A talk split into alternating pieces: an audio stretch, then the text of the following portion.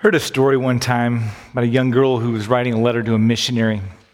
And it was a prayer letter, and she was just trying to lend support to this missionary that was out there that the church had been talking about. But evidently, before she wrote the letter, she said not to expect an answer because the, you know, missionaries are really busy. And so the missionary got a little bit of a kick out of the letter when he read it. It read this way. Dear Mister Missionary, we are praying for you, but we are not expecting an answer.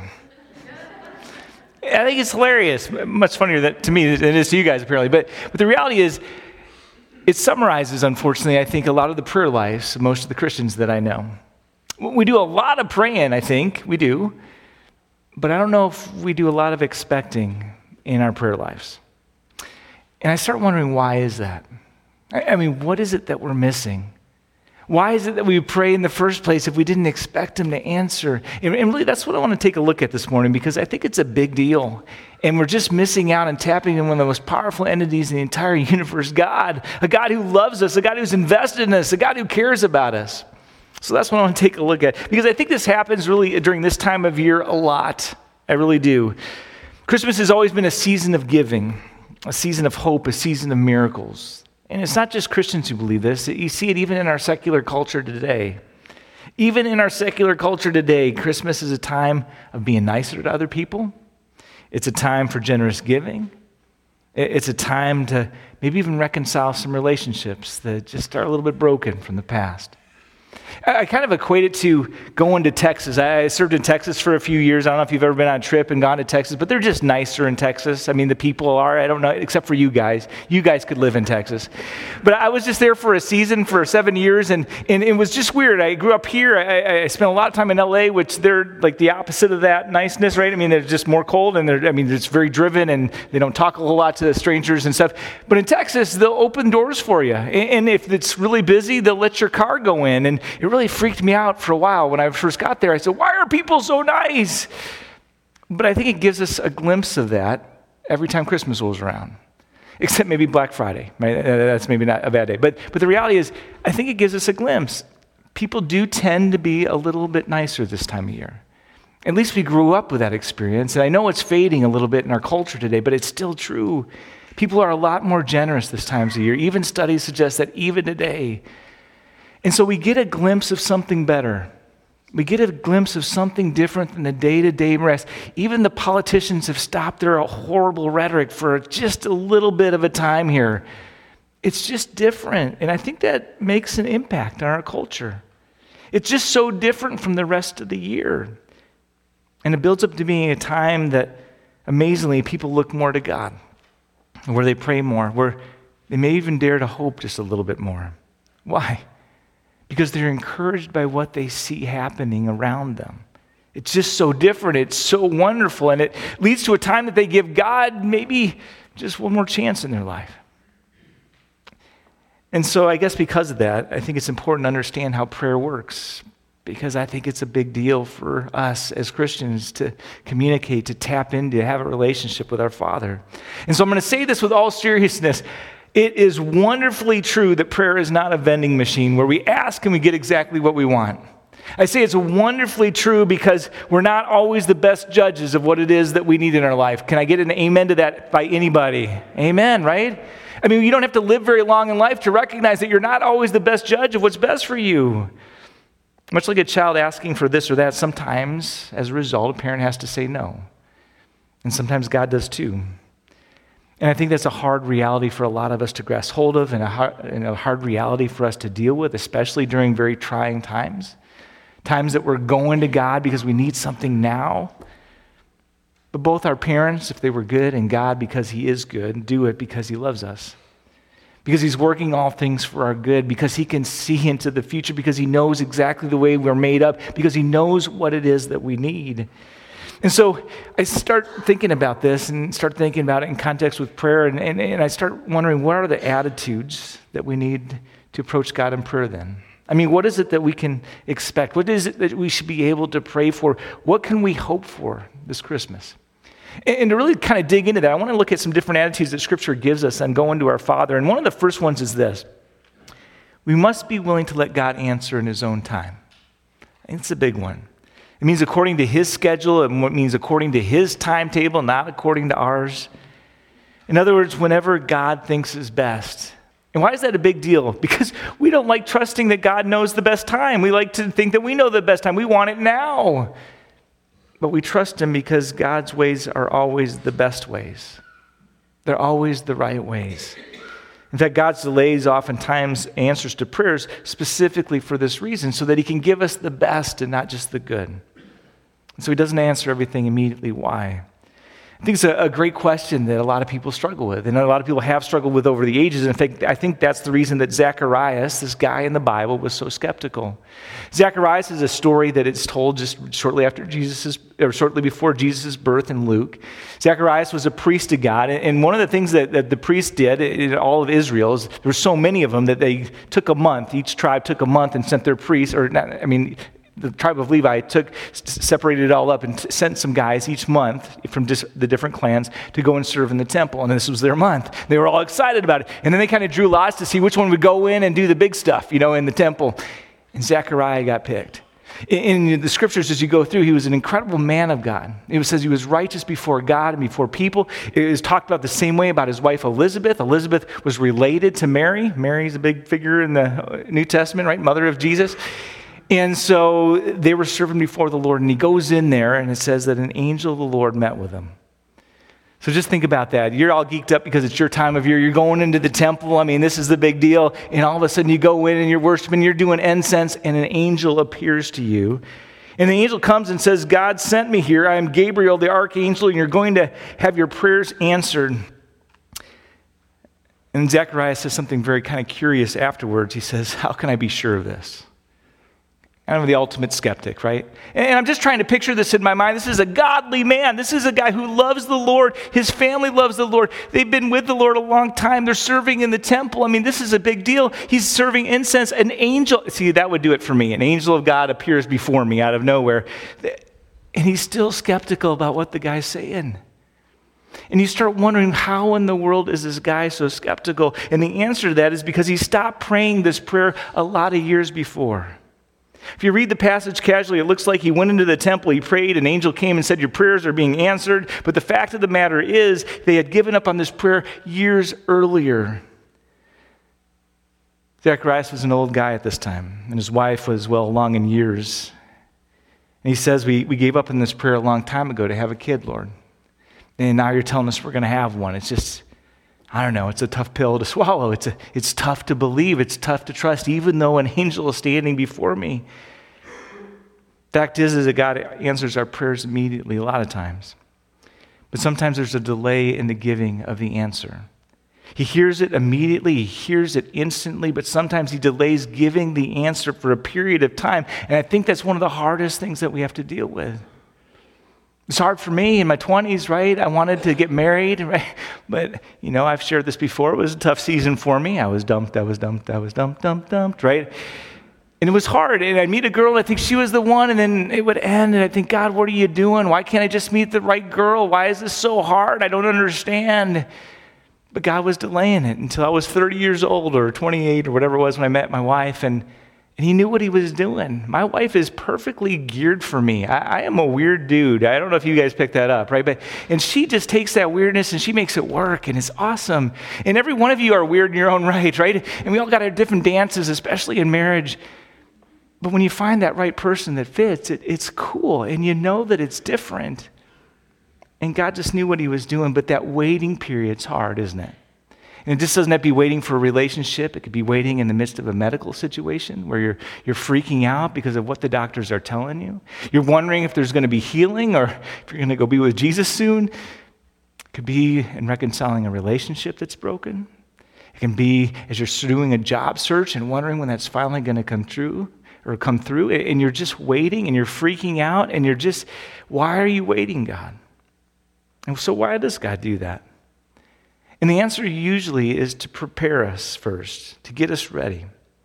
For example, my littlest one comes to me and she says, Daddy, I'd like to drive the car today. She's not ten years old yet. And I'd say, well, not today, honey. Uh, the reality is, is you're just not ready. You're not old enough. You can't see over the steering wheel. You don't know how to drive. I mean, all these things are factors. And so probably not today. But one day, I promise you, you'll get to drive, you know, your mom's car. And, and, and, and I promise you that can happen. But you're just not ready today. You're not ready yet. And so God delays our prayer similarly many times because he's still waiting for us to grow up.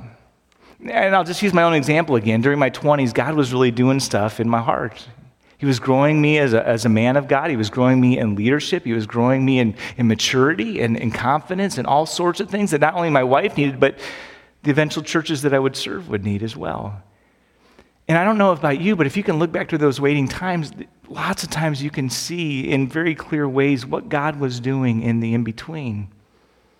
The fact of the matter is, is that God is way more interested in making you mature and bringing you closer to him so that you can be with him in heaven one day than he is in making your life easy. And I know what I just said is hard. And so he starts by saying, first, let's get your life changed up a little bit. I'll help you work on your problems, and then we'll get to the answer to that prayer. Instead of going out and saying, Lord, change the situation, maybe then we should start by saying, Lord, change me. Lord, change me in my marriage and not my spouse. That's a hard one, isn't it? We love blaming our spouses, but to look at us first, to fix ourselves first. There's actually a whole psychology around getting healthy first, making changes first. Then your spouse is so ama- amazed by that, marveled by that, that they begin to change as well. It's one of the healthiest ways to go through a change process in your relationship, in your marriage. How about this one? Lord, change me in my job problem, not my boss or not my coworker. Man, we live in a culture that loves to play the victim. We love to blame everybody else for our misfortune, for our frustration, for our whatever. But God says, no, no, no, no. Let's start with you first. And once we're in line, then God can go ahead and answer. For the reality is that God is never late. His timing is perfect. We think he's late lots of times, but he's never late. God's delays are not his denials. His not yets do not mean no. But it does mean being willing to let God answer in his own time. And that's an important thing for us to understand in prayer. I think if we look at our parents, we can understand that similar thing, but, but that's the way God works. He's not a vending machine. He's a father. Another attitude the Scripture gives us is this. We must be willing to let God answer in his own way. We don't like that one either, but it's not only whenever he thinks is, but it's however he thinks is best. Why? Because God's ways are the best ways. They are usually bigger when he answers. The Bible says this in Isaiah, "My ways are not your ways." And we could give an amen to that too, because lots of times we pray for stuff and it just doesn't happen the way we think. But God says, it's because I love you. It's because I've got something better for you. And if I say no or if I delay something, it's because there's something better yet to come. My ways are higher, God says. And the reason God so often delays an answer to prayer is so that he can bring it in a way that's bigger than what we first thought originally. So what would have happened in this story if God would have given Elizabeth and Zacharias this baby right away? Well, they would have gotten a Jewish baby, and it would have been wonderful, and they would have loved him or her, and they would have cherished the baby, and it would have been great. But because God delayed the request by several years, the timing was perfect, right? And when he answered, he gave him a John the Baptist, the cousin of Jesus Christ, the last Old Testament prophet, the only prophet able to see the prophecies of Jesus fulfilled, the forerunner of the Messiah, and get this, the one who got to introduce Jesus to the world. Because God delayed the request, he didn't just give him a baby, he gave him a John the Baptist. And God used that guy in powerful ways. I think our problem is, is we ask too little and we want it too quick. Instead of letting God work in his timing, his way to do something big, we don't dream big enough. We don't pray big enough. We don't think big enough. We aim too low. In Ephesians three twenty, it says, but God is able to do even exceedingly above what you are able to think or imagine. So think of the greatest thing that you can imagine and know that God can do something greater than that. So God says, let me answer in my own time and in my own way. And you're praying about the situation and all of a sudden it doesn't work out. God says, don't worry about it. I've got plan B. Actually, it was plan A. Yours was plan B, right? But he says, I've got it covered. Let him answer in his own time, in his own way.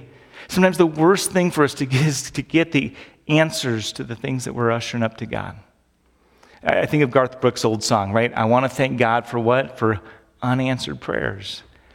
I look at my life. There's a lot of prayers I'm glad God said no to. And if you're honest and you look back at your life, there's a lot of prayers you're glad he said no to too. He gives us this last one, and I think it's an important one. You must be willing to let God answer in his own power and in his own ability. In other words, don't limit God to what you can do, and don't try to help out God so much. Don't ask for it, then try to work on it all by yourself, right? Let God answer in his own power. That's, by the way, called a miracle. And it's hard for us to trust in those miracles. It's hard for us to try not to help God out the entire time. But God says, let me do it on my own power.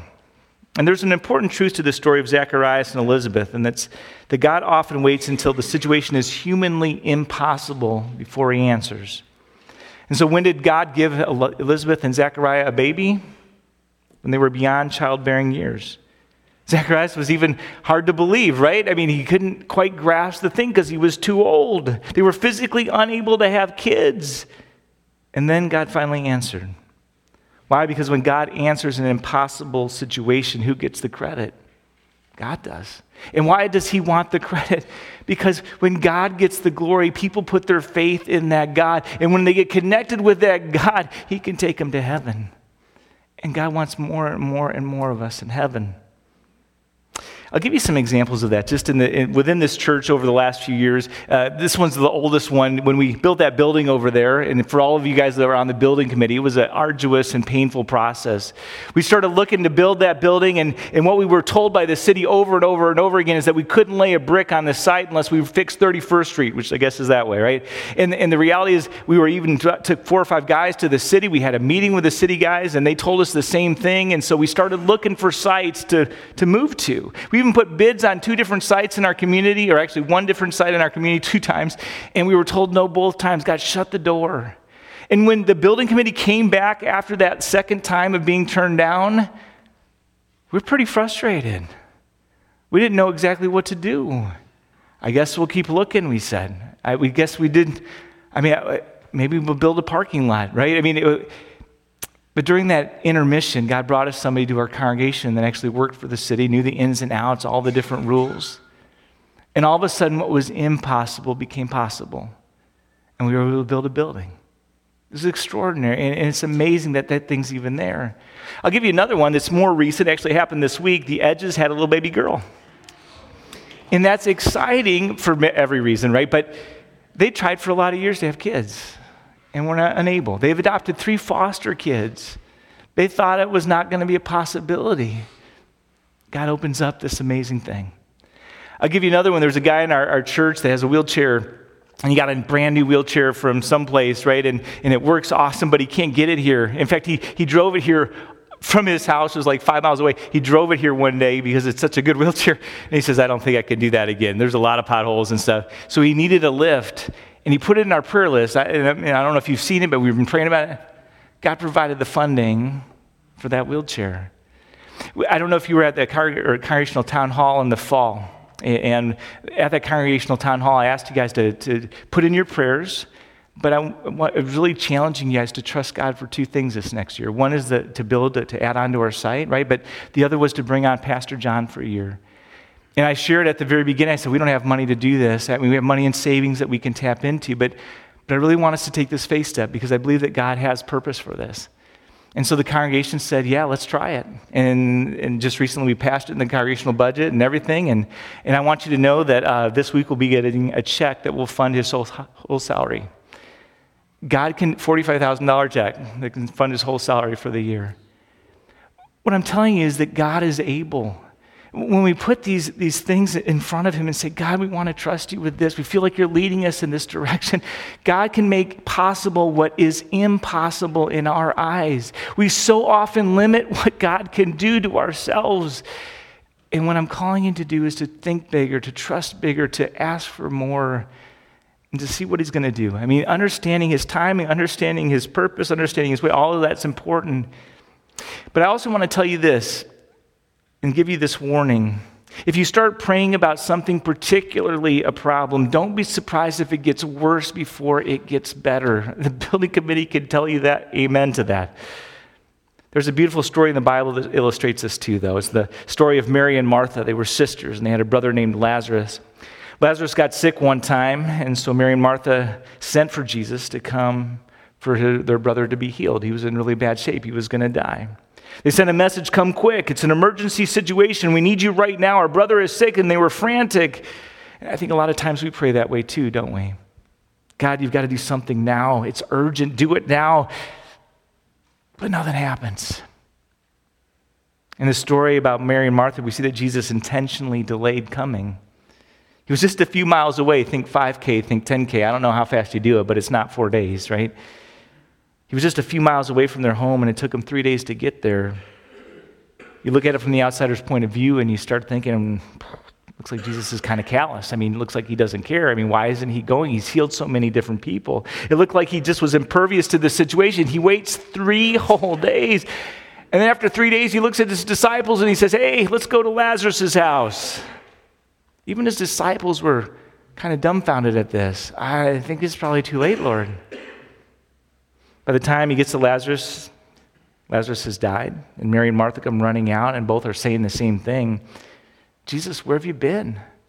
Where have you been? If you'd been here when we called you, this wouldn't have happened. It happened four days ago. Where have you been? You delayed and our brother's dead. They're rebuking the Lord. But you know what? I think we do the same thing. We say, why, God? Why are you doing this? And by the way, it's never God doing evil. It's Satan. It's the world. It's, it's original sin. It's never him doing it. But we get confused and we say, what are you doing? You haven't answered. I'm still frustrated. It's still lousy. And Jesus just looks calmly at them and he says, Mary, Martha, if you'll just believe, you'll see the glory of God. You'll see a miracle. So he walks up to the cave because they were buried in caves back in the day, and they open, roll away the stone. And he says, Lazarus, come on out, come forth. And he does. Jesus waited until the situation was humanly impossible, and then he came and he answered. He did it in his own power. He did it so that he might be receive the glory, so that people would put their faith in him, so that they might be saved. You think Palm Sunday, do you know why there were so many people that were excited? Because he had just raised Lazarus from the death. Word about that spread everywhere, and people were excited. In the end, the thing I think I most want you to understand about prayer is that it's all about our relationship with our Father. It's about connecting with our amazingly awesome God. In fact, even now as we worship here in the middle of December, right, we can't help but be reminded it was in his own time, in his own way, in his own power, for his own purpose that he sent us Jesus in the first place. And in every way through him, tried once and for all to show us that we matter. Tried to show us how much he loves us. Tried to show us that he's real and there and cares and is powerful and wants us to be with him in heaven. And he did this so that my, not only would we know that we're forgiven, and by the way, that's the big deal. It reconciles our relationship with him. It gives us entrance into heaven. But that also that we're truly cared for and loved by an amazing God, even now in this life. And no matter how crazy our lives get, that he's there for us to come and spend time with him. That no matter how much we feel out of control, that he is always in control and working things for our good. That no matter how hopeless things seem, that he is the author of hope for a better tomorrow. And that in his own time, in his own way, in his own power, and according to his own purpose, he's working all things for the good in your life because you love him. My prayer is somehow that those truths would get past some of the hardness of our hearts. That somehow we would embrace those as realities.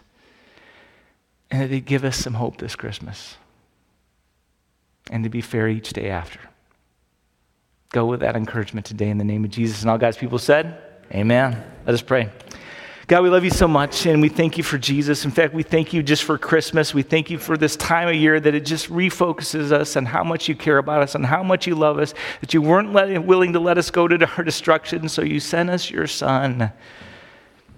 We think of Jesus as a baby in a manger, but it's just evidence, Lord, of your love for us.